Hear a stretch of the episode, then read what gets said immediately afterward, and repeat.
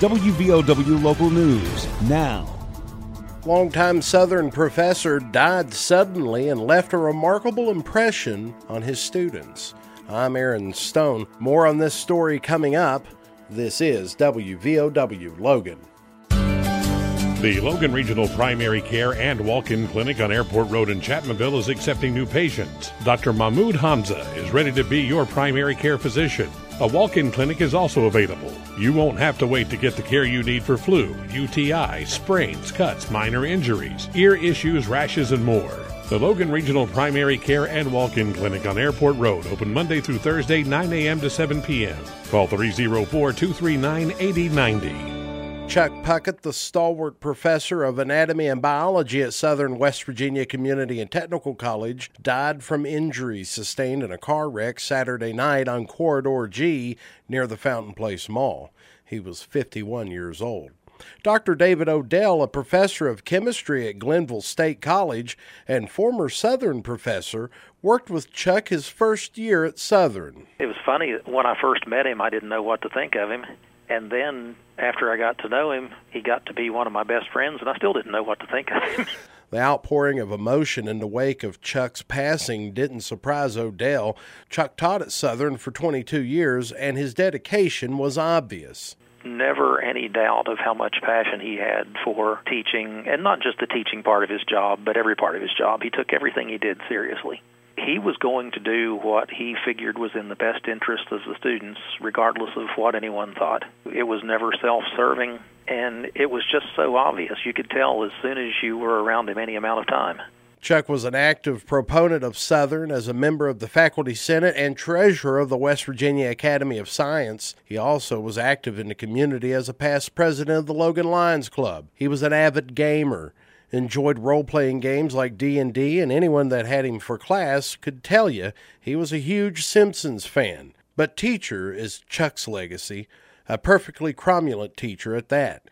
Chuck's passion for his craft embiggened his students' appreciation of science. And, you know, when he showed up, he hit the ground running. He, he had ideas for bringing the labs more up to date, and mm-hmm. immediately went after some money and got some equipment for doing genetic analysis. He wasn't one to let things be stagnant. He was always honing his classes in and You know, never satisfied with, okay, I've got it where I want it now. The celebration of Chuck's life will take place Friday, December tenth, on the Logan campus of Southern West Virginia Community and Technical College between four and six p.m.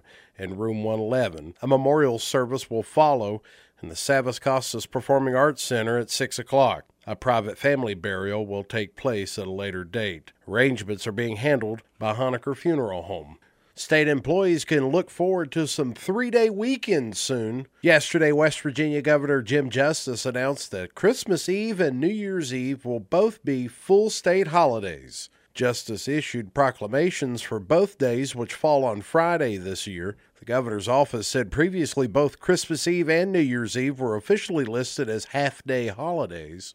Justice also announced the Thursdays of both holiday weeks, December twenty-third and thirtieth, to be half-day state holidays. Logan Regional Medical Center is hosting a job fair tomorrow at Chief's Roadhouse Restaurant at the Fountain Place Mall. Logan Regional is looking to recruit R Ns and L P Ns, and eligible R N candidates can receive a sign-on bonus of twenty thousand dollars. Food and refreshments will be available. The job fair will be open tomorrow evening from five o'clock until eight o'clock at the Chief's Roadhouse Restaurant at the Fountain Place Mall. The West Virginia Division of Natural Resources is conducting a photo contest this deer season with big prizes. This is the first time ever that the state D N R is holding a big buck photo contest during deer gun season.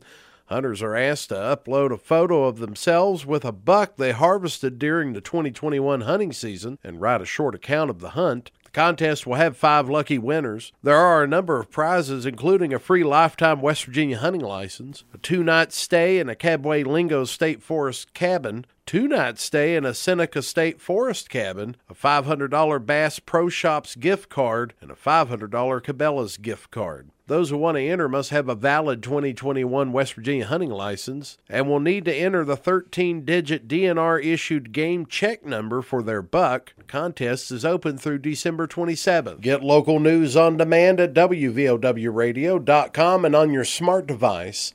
This is W V O W Logan.